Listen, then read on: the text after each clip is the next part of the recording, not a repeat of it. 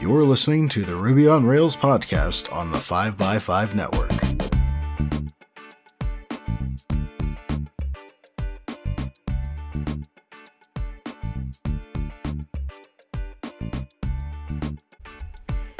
You're listening to episode 322, and I'm your host, Brittany Martin. Kelly Sutton is a software engineer at Gusto on their application infrastructure team. He lives in San Francisco with his wife and their small dog Greta. Kelly has been Ruby on Rails for about 15 years. You can follow him on Twitter at Kelly Sutton or find him at kellysutton.com. Welcome to the show, Kelly.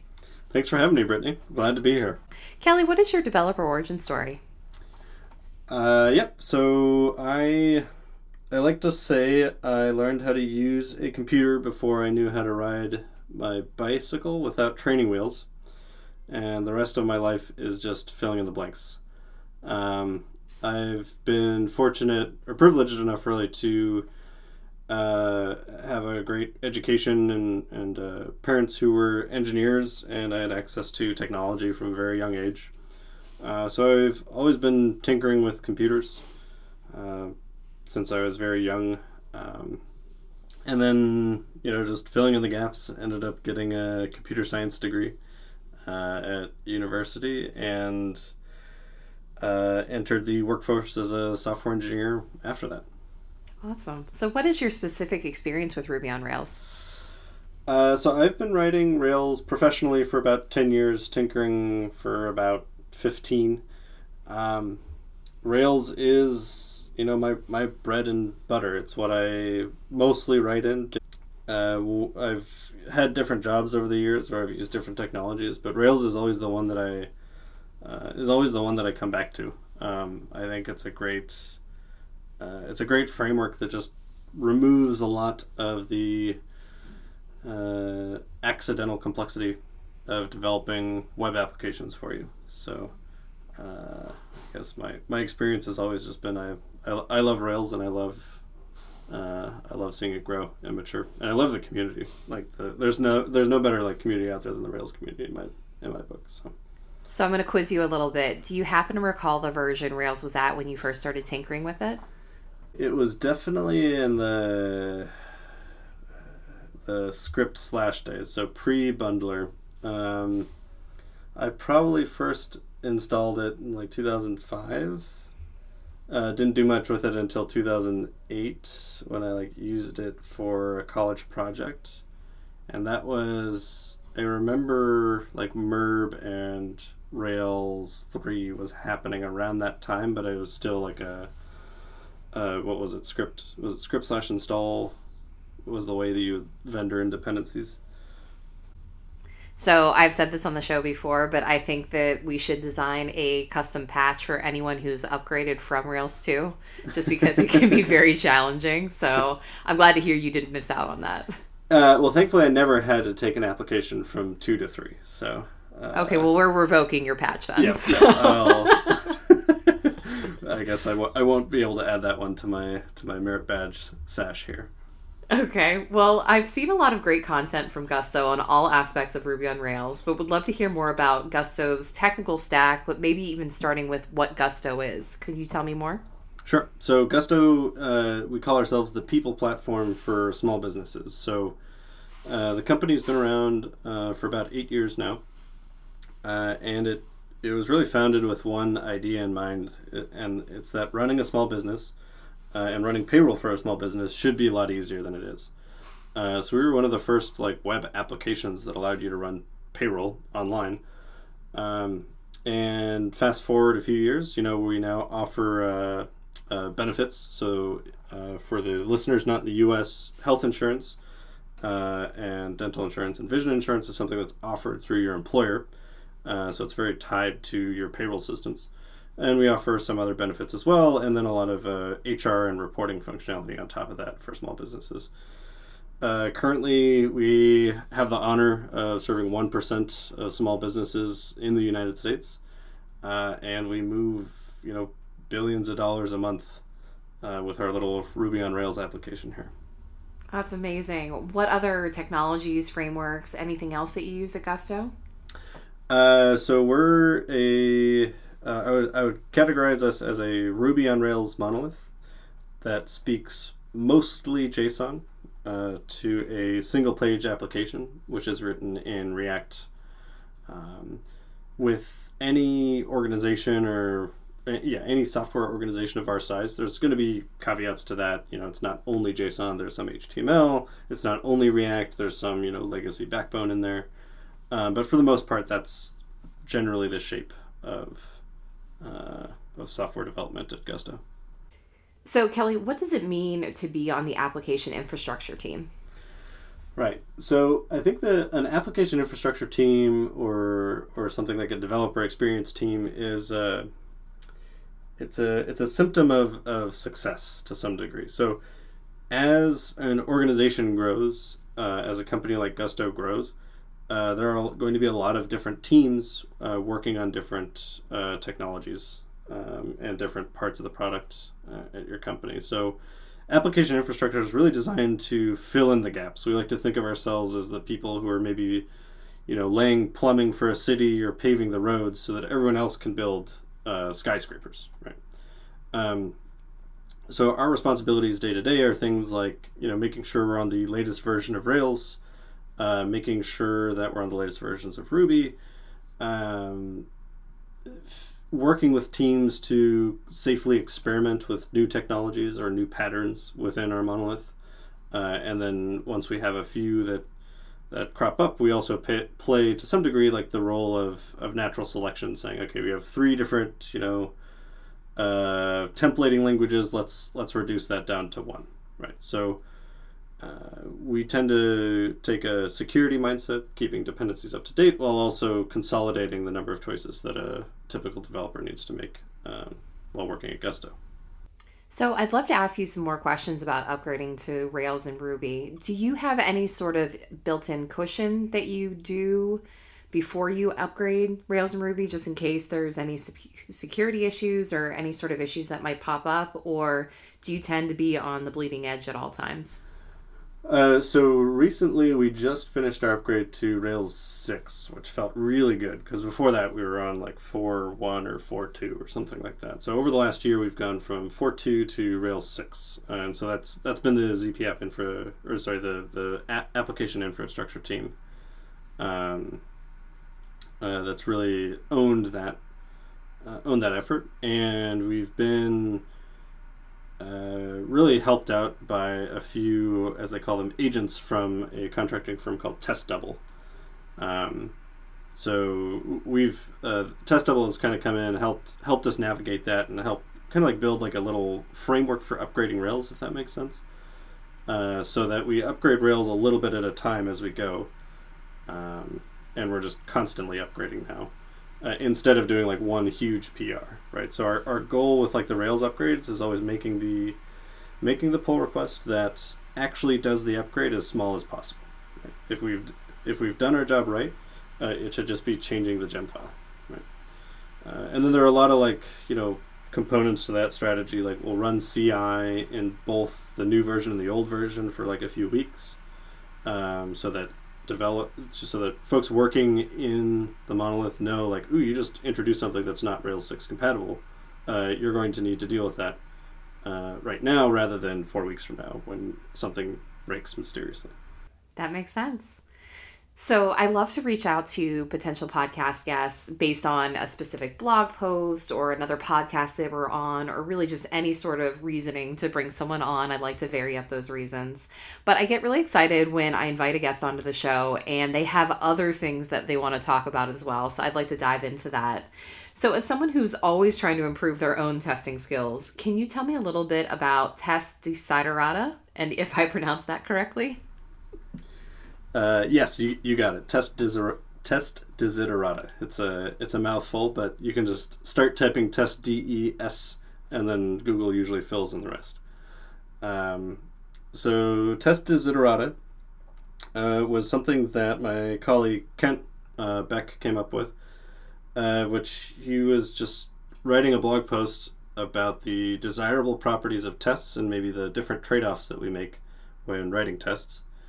Um, and he turned that into a blog post, and it was it was uh, one of his more like successful blog posts. And we were chatting, uh, and I don't, you know, I, you can never remember who came up with the idea, but we somehow said like, you know what, let's do an episode for each one of these, like a three to five minute episode. So we uh, turned this blog post into a, like a twelve part video series where we talk about, you know, what does it mean to say that a test is uh, behavior sensitive uh, or structure independent, and why do we want that in our tests? And uh, uh, as I'm writing test day to day, um, what am I optimizing for here?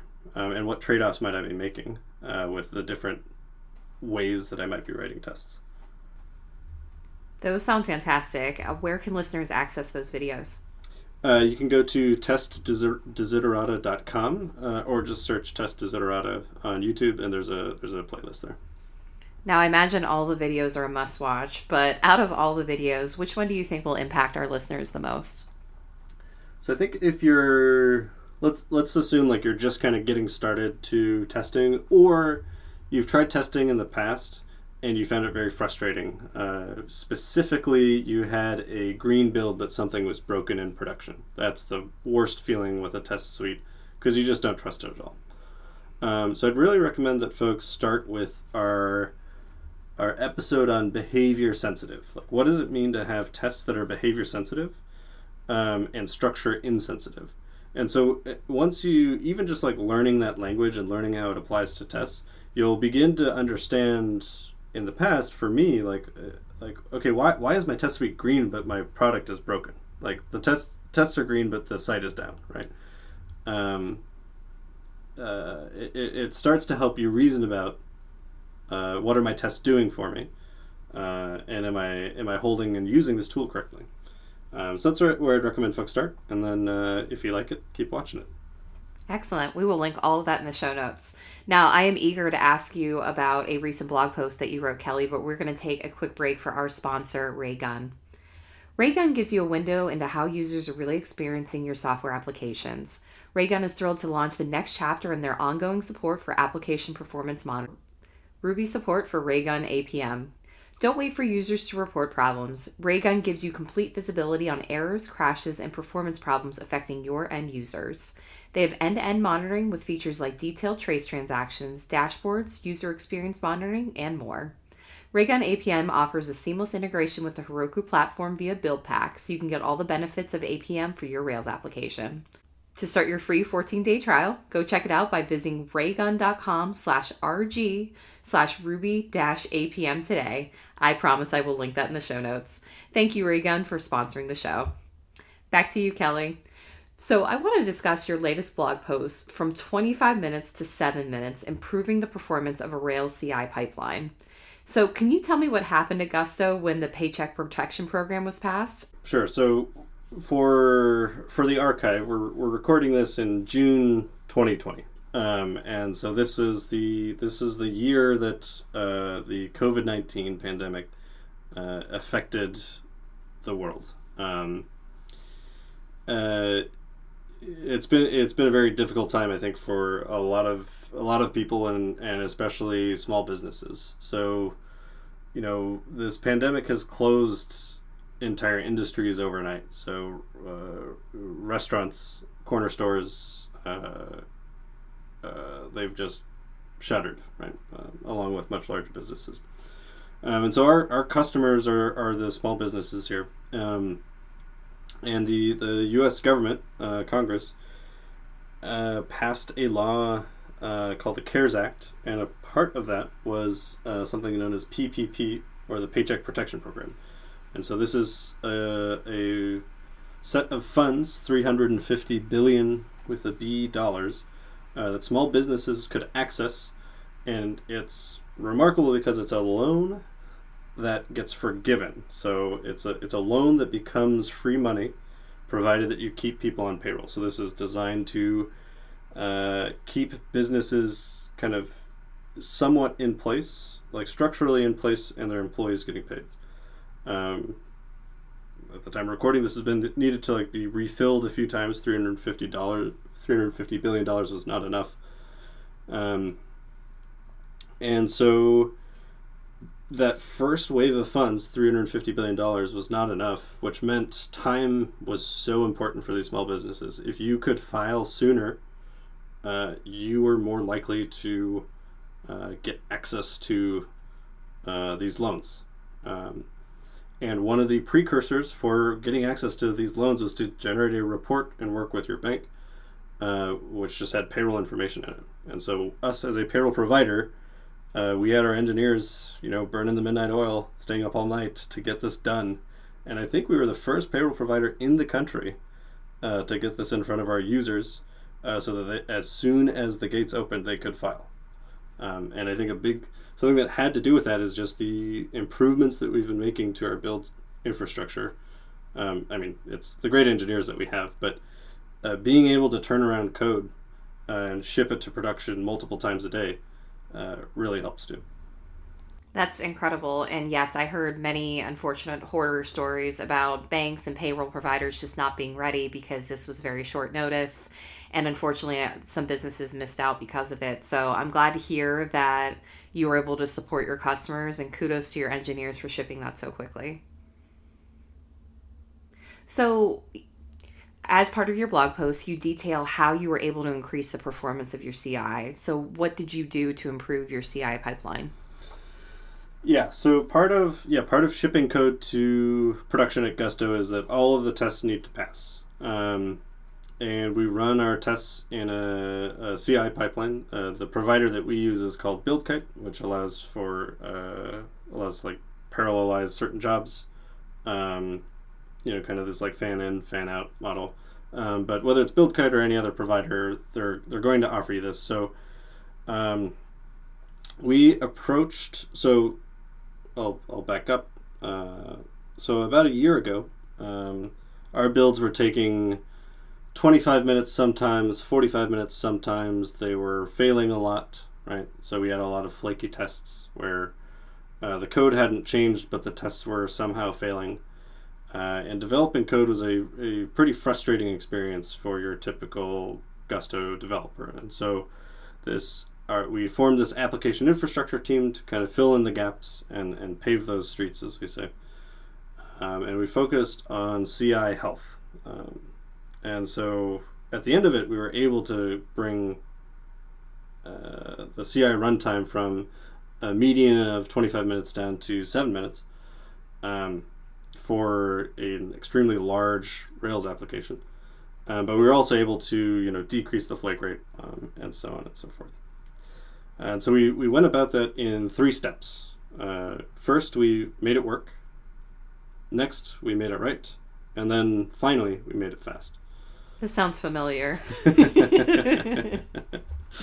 yeah, so I'll I can I'll dive into each each one of those steps. So so for making it making it work. What, what that meant for us is really just making sure that uh, we got rid of the flakes. And, and I think anyone looking to improve their CI uh, or like build health, like you don't want to optimize for speed right away. You just want to make sure that you have predictable results. We decided as a company that flaky tests had negative value, and so we're just going to mark them as skipped. We're not going to delete the tests, we're just going to mark them as skipped so at the very least, the build is going to be consistently green. Um, and then after that, teams uh, went back through and investigated these flakes uh, on their own time. But you know, an individual team uh, isn't getting in the way of the whole organization being able to ship. Uh, next up is we we made it right. So over time, and I having worked in a few large Rails code bases, um, it can be tempting and sometimes easy to revert some of the defaults that uh, great frameworks like RSpec give us. Um, and once you revert those defaults, you start to see things like test pollution or tests being order dependent. Um, and so making it right for us once we had a consistently green build was to just get back on those RSpec defaults. Uh, it was to randomize test order once again, um, to shake out some of this like test order dependence. And once we would see a failure there, we would mark that test as a flake or something nearby uh, as a test flake. Um, and after doing that, we had a much more resilient and robust uh, suite of tests, uh, which we could then reliably parallelize um, because it, the order of them didn't matter anymore. So then we move on to uh, our last step, which is we make it fast.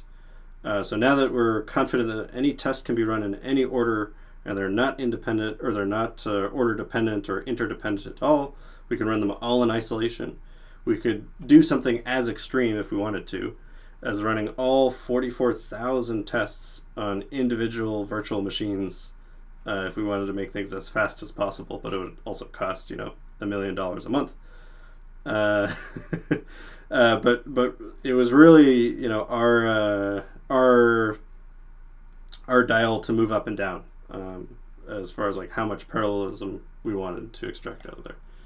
Um, and so now we have a so now making it fast is just a function of okay how much money do we want to spend on this right? How much do we value it? Which uh, I think is a is an important like milestone in uh, doing software engineering which is if you can limit the inputs uh, to things that are very simple uh, for things that have business impact, like how quickly can software engineers ship code, uh, that's a great position to be in because then it's a really simple like one one parameter function of like okay if we want to spend uh, a hundred dollars a day on builds, uh, what does that mean for our engineering productivity? Does that make sense? If we increase that to five hundred, what does that mean, right? And so we're able to make some really great simple trade-offs there, or uh, or uh, navigate that discussion. I should say.